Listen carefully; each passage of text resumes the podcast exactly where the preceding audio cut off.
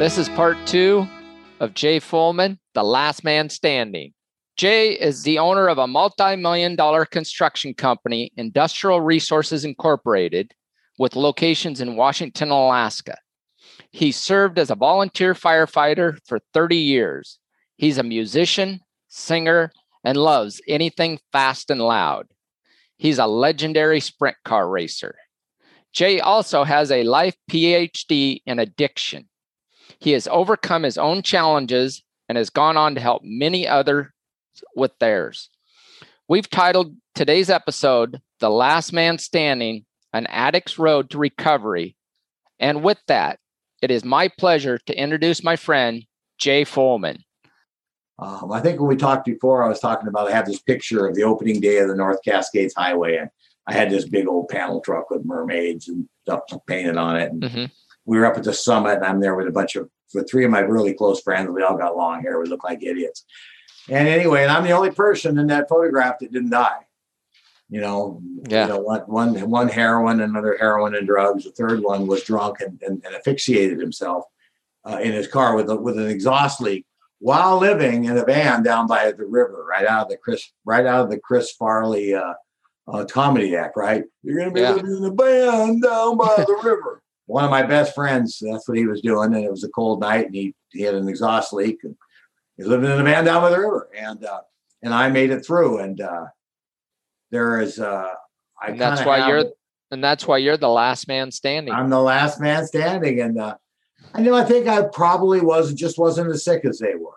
We were all sick. God, we were drinking when we were freshmen. We were drinking when we were 8th graders, I'll be honest. Yeah. And so we kind of knew, at least I did. Yeah. We had a pretty well-known biology teacher at Malvern High School named Don Sundeen. And he told us one day, I think we were sophomores, he said, you kids that get drunk both nights on the weekend, you're alcoholic. And I was sitting next to one of my closest friends, and we looked at each other. And years later, we said, we acknowledge that. We understood. He did us a favor. So I never felt like, it's just a couple of beers. That's the also people said, oh, well, it's just, And so sometimes I tease them. I say, what you're telling me is, I just had a couple of beers. Right. And I'm saying, when you say that, I hear, I just completely failed, broke down to pressure, internal and external, and imbibed something that could kill my life and disappointed everybody around me. Yeah. I got a special ear for that. Well, you think I'm going to say, you just had a couple of beers. Well, no. Yeah. That's not true. The thing is we know we're alcoholics. We know we have a problem way before we ever address it too. Yep. I mean, I knew it at probably 14, 15 years old. Yeah. And I didn't quit until I was 24. Yeah. Well, that's another reason why we quit so young is we both started early. Yeah. I was drinking when I was 13, 14 years old, Yeah. A couple of songs we're working on down here are old Hank Williams songs, including Lost Highway. And there was a PBS did a pretty good country western, a special Ken Byrne did on a bunch of country western folks, and they flat out stated that Hank Williams, started drinking when he was 10. Wow, 10. He lived and he died at 29. In the backseat of his baby blue Cadillac on his way from a snowed out gig in northern Arkansas, heading to died on that lost highway somewhere. That's the song we're working on. It's Lost Highway. Okay. Died on that Lost Highway at the age of 29. You start that young, and wow, I guess the good news is you can kind of run your way through it. Yeah. So you drank for 10 years. See, I started when I was probably about the same 14. So I drank for, 14 or 15 years. Yeah. And sometimes I just tell people, everyone's allotted a certain amount of drinks. And so I just drank mine up at 29. I got a tap on the shoulder and said, "Excuse me, sir." Like at closing time, right? "Excuse me, sir. That's your last drink. Yeah. You've drank them all." "I'm only 29. "That's the law. You're done." So, you do have to harden yourself to just having the resolve not to go down that rabbit hole, But when you realize what it has cost you or what it could cost you, I think that that's like I'm not afraid of a lot of stuff, but I'm afraid of failure, and I'm afraid of, you know, of relapsing. Even this many years later, I'm afraid of relapsing and going back to that. I don't think I ever will. Got a pretty good rule going, you know, but I don't ever take it for granted, you know. And I agree with you. I love that people are having so much fun drinking now, though. I really do, because most people can drink. My wife drinks, you know. My older brother, he has a drink here and there, you know. My younger brother, he doesn't drink because he runs the Fulghum Agency. And it's not that he's alcoholic. He just thinks it sets a poor example. And I've respected that all these years. But, so I'm definitely afraid of, definitely afraid of failure and relapsing and becoming, you know, a person that's drinking a lot. So, but you can get that resolve and change your life and succeed like you did by, I think, just a lot of education that helps fortify that, you know. It's like if it's you versus the demon, you know. Right. It's like a Greco-Roman wrestling match, you know. It's you versus this demon. But if you know more, you know, if you say, I know this is poisonous for me. I know that if I drank that alcohol, I'm going to get that false sense of well-being, and I'm going to keep drinking, and then I'm going to get that false sense of well-being, and then I'm going to get a little bit louder and louder, and pretty soon I'm going to be a full-on, you know, the drunken person I didn't like to be. And so that's you know, that's why I don't want anything to do with it. Yeah. You know, but I you know, we just you know, I go out to drink. I pay some big bar bills, let's just say that. Right. A lot of the musicians, we go out at night and in construction and commercial fishing. We, you know, I do appreciate the fact that other people can drink, just not me. Right. You know? Well, and that's the thing with me too, is, you know, as I'm going around the country speaking and talking to people and coaching people and helping people, they ask I've had a lot of people ask, what's the number one thing you're most proud of in your life? Yeah. And I talk a lot about my daughters. I love my daughters to death. They're great kids. You know, they're the light of my life. Yeah. But my number one thing is my sobriety. Yeah. And people kind of look at me and they're like, it's not your kids. I go, I wouldn't have my kids if it weren't for my sobriety. That's right. It goes all the way down. Yeah. To your soul. I mean, it goes all the way down. And, you know, you're able to go forth into the world. Yeah. You know, with confidence and good health. And if you waste a bunch of money, you end up with something for it, you know. Yeah, yeah. Whether it was a boat or, you know, whatever you like to spend your money on. A $5,000 guitar, knock yourself out. You've earned it, you know. Yep. But I just can't. One of the things about being, you know, a person who's been relatively high profile as a founding member of the Fulghum Agency, and everybody knows that name, you know. And so people talk to me about it. I'm just really a zealot for you know, for sobriety. And I'm glad you are too, especially with, you know, doing what you're doing now, and you're able to, because people can, you know, I know it's a lot of what you're, what you're doing, you know, because people that hopefully that are going to your work, you know, watching you in the podcast, this kind of stuff. They need to understand, you know, that you're exactly right. I mean, you've got this this stone foundation for success.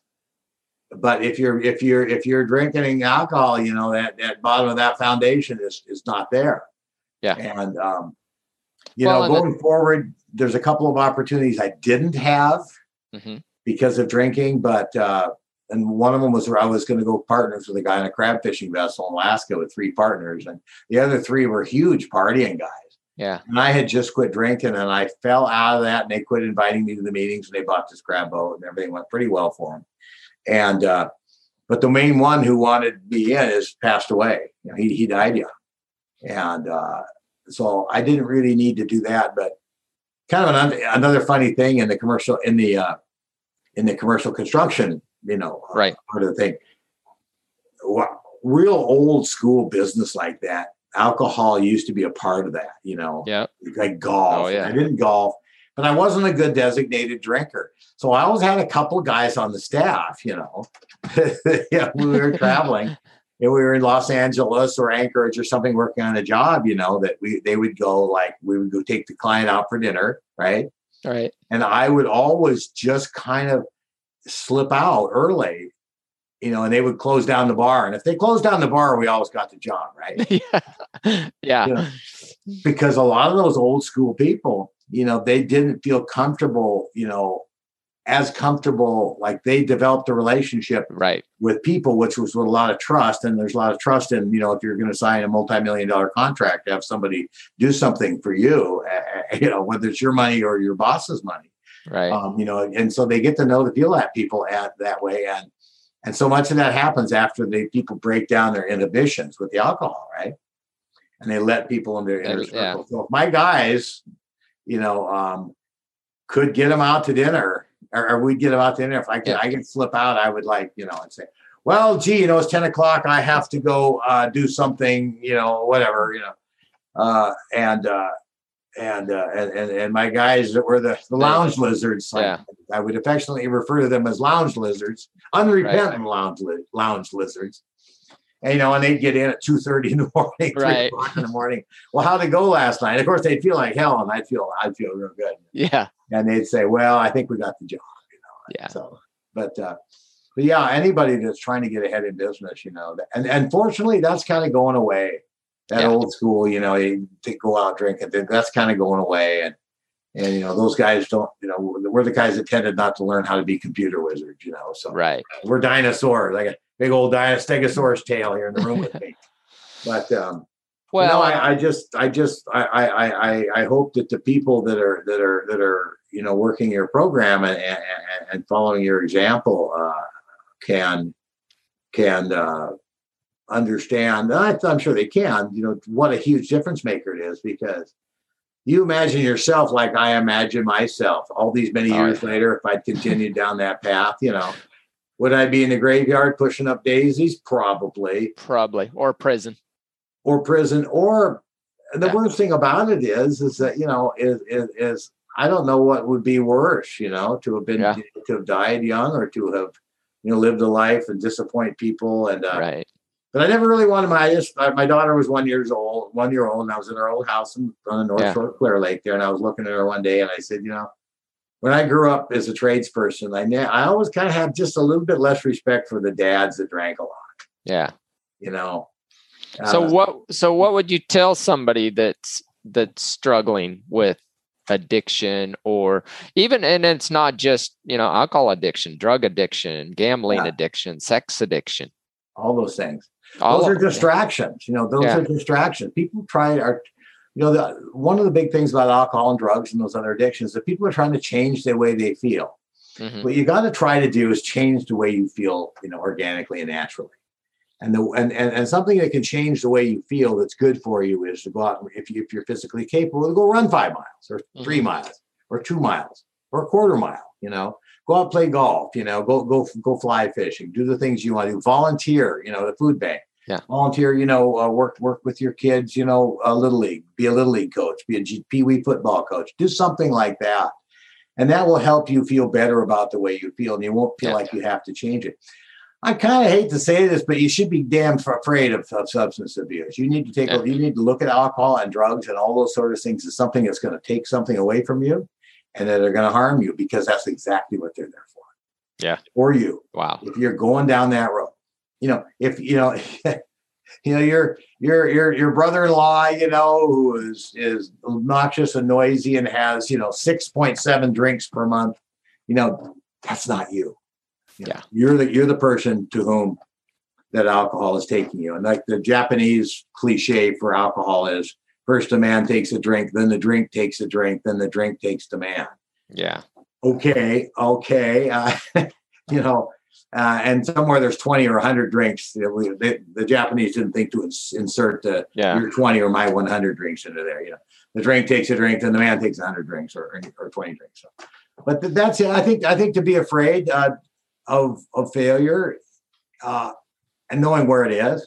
There's where it is. If you go into the grocery store every day and you're buying, you know, 2 cases of beer to get you through the weekend, you know, and you're going to drink every single one of them yourself, right? Probably a good idea to be afraid. Idea to do something different, right? There it is. You know? Yeah. Like there's all kinds of great cliches, and, you know, there's just a lot of great warnings, like in country music. I play all different genres of music, but yeah, you know, there's these classic songs like "There Stands the Glass." There stands the glass. Yeah. Going up to the brims. Let my troubles begin. It's my first one today. Or Hank Williams, you know, that died at 29. I quit drinking at 29. He died at 29, and that song "Lost Highway." You know, the opening verse is, I'm a rolling stone, all alone and lost. For a life of sin, I've paid the cost. When folks walk by, when I walk by, all the people say, there goes another guy down the lost highway. Wow. Yeah. And it's there. That lost highway is there. But at the same time, just get the hell off that lost highway. Don't get the road map out or punch it in your computer. Well, now, hold on now. It says we need to take a 360-degree turn and go back the other way, back toward the light, back toward success. Because success is a self-perpetuating thing. Yeah. And I really like what you were saying about how that's the most valuable thing. Yeah. Is you really focus on, I kind of focus on that too, you know. But it is true, because it's something that could cost you everything. Yeah. And it would. Your health, your family, money, success, everything. Promotional work, all those things. Yeah. Yeah. So what's Jay doing now? When's the album coming out? Can we get the album? Well, I got a really bad case. Well, you will be able to. I got a really bad case of writer's block now, because I have some original material. Okay. I dusted off a couple really old classic songs that were kind of underappreciated. Just one example is in 1967, I was 13-year-old.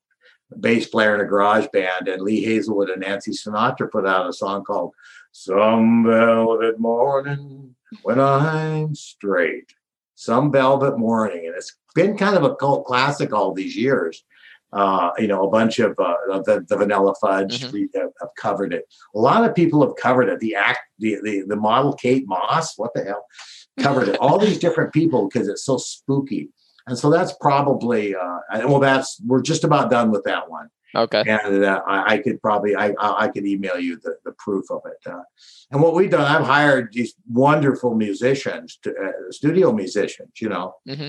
Our drummer is Greg Bissonette, who's Ringo Starr's drummer. And he played with the Highwayman with Chris Christopherson and Willie Nelson. And he's played with Santana and David Lee Roth for several years. And, you know, he recorded with Ray Charles, for gosh sake. Oh, wow. And Engelbert Humperdinck.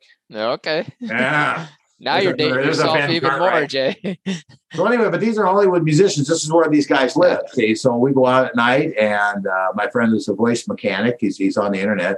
If anyone's in Los Angeles and wants to take singing lessons, he's from Toronto, and a lot of fun. And the voice mechanic, Los Angeles singing coach. So I'm just kind of an unpaid intern with him, and I helping people. Okay. You know, and I'm always got my antennas out for somebody who's, you know, maybe kind of on that lost highway. Yeah. You're living your dream. Yeah, having fun. Well, I'm still working a little bit, you know. Right. Still helping coach those people get up and going. And you know, I've always kept a really close eye out for people with their substance abuse issues. So if somebody was having issues and needed help, where would you recommend they reach out to? Do you have some way they could get in contact with you or to the Fulghum Agency or? Well, Fulghum Agency, we're only in Skagit Valley, but they can call me anytime. I'm real easy to find, and they could call the Fulghum Agency at 757-1134, 360, and ask for me, and they would be able to track me down, or they could contact you, and I'll give you my phone, my secret flip phone, the noble flip phone, the noble flip phone. No, you know, these don't get lonesome and start calling people and leaving big messages on a recorder like some of those other phones do. Yeah. But if you're clean and sober, you don't have to worry about stuff like that. You can accidentally record just about anything by accident. Okay. You know, dialing out of your back pocket. That's kind of, you know, I like to think that way, that I could, if I'm living my life right, that I could just about have anything I say, because thanks to sobriety and hard work, I'm very upbeat. I don't badmouth people. I don't, you know, chastise people for disagreeing with me in any way, shape, or form. You know? Right. But so that's what I'm doing. Yeah. Awesome. I appreciate it. What was the Fulghum Agency's number again? 360-755-1134. 1134. Okay. And again, if anybody, you know, would want to get a hold of Jay. Yeah. Happy to talk. I mean, the name of your company, Industrial Resources. I mean, that's you. They call there, and you'll be told that I'm not keeping regular hours, but they'll get the message to me. No, but you'll find out there, and someone calls me and tells me it's a reference from this from this thing. I would be delighted to chat with just about anybody. But I think the next couple of weeks, if you want to find me, I am in my normal haunt in Los Angeles. I just left there last night, and I'll be back in a couple nights. But I can be found at the Chateau Marmont Hotel on Sunset Strip. But what I was saying about Industrial Resources is you are a person with major resources. So if anybody needs help, needs help, anybody wants somebody that can really give you some knowledge, you are the person. And I truly appreciate you being on here, Jay. Well, yeah, like we can build, complete factories, production plants. You remember when Seattle, when those ships came in from town, they had all the cargo containers hanging like that on. We're the ones that got on board those ships and we repaired them. We got on a ship in Seattle and repaired them on the way to Yokohama or all the way to Busan, riding. And so a company that can do that. That's a lot of rigging with those boxes and then fixing all the steel that was torn. Yeah. So if we can do that, you can do just about anything. Yeah. And I'm happy to talk about construction, any of those kind of challenges. Yeah. Anytime. Or about addiction. You want to talk about addiction, fishing, construction, commercial fisherman, Jay's a man. So we could keep talking, but we got to cut this off. I truly appreciate your time and all the information that you've given us here, Jay. Well, I'm happy to come on because you're a guide towards success to people out there in the world. And you set a wonderful example. Thank you. And, and I just love your spirit and going forward, trying, helping people help themselves really. Yep. People helped us. Giving that people, the pat on the back, the brother you never had or whoever it is. But so I would encourage you to keep doing what you're doing. Thanks for having me, and onward and upward. You bet. Thank you. Thank you for listening to Never Buy the Book. Share it with someone you know or care about. And don't forget to schedule through your favorite podcast app so you'll never miss an episode. As we close today, remember, if you're not doing it by the book, it just might mean you're on to something great. Until next time, be great.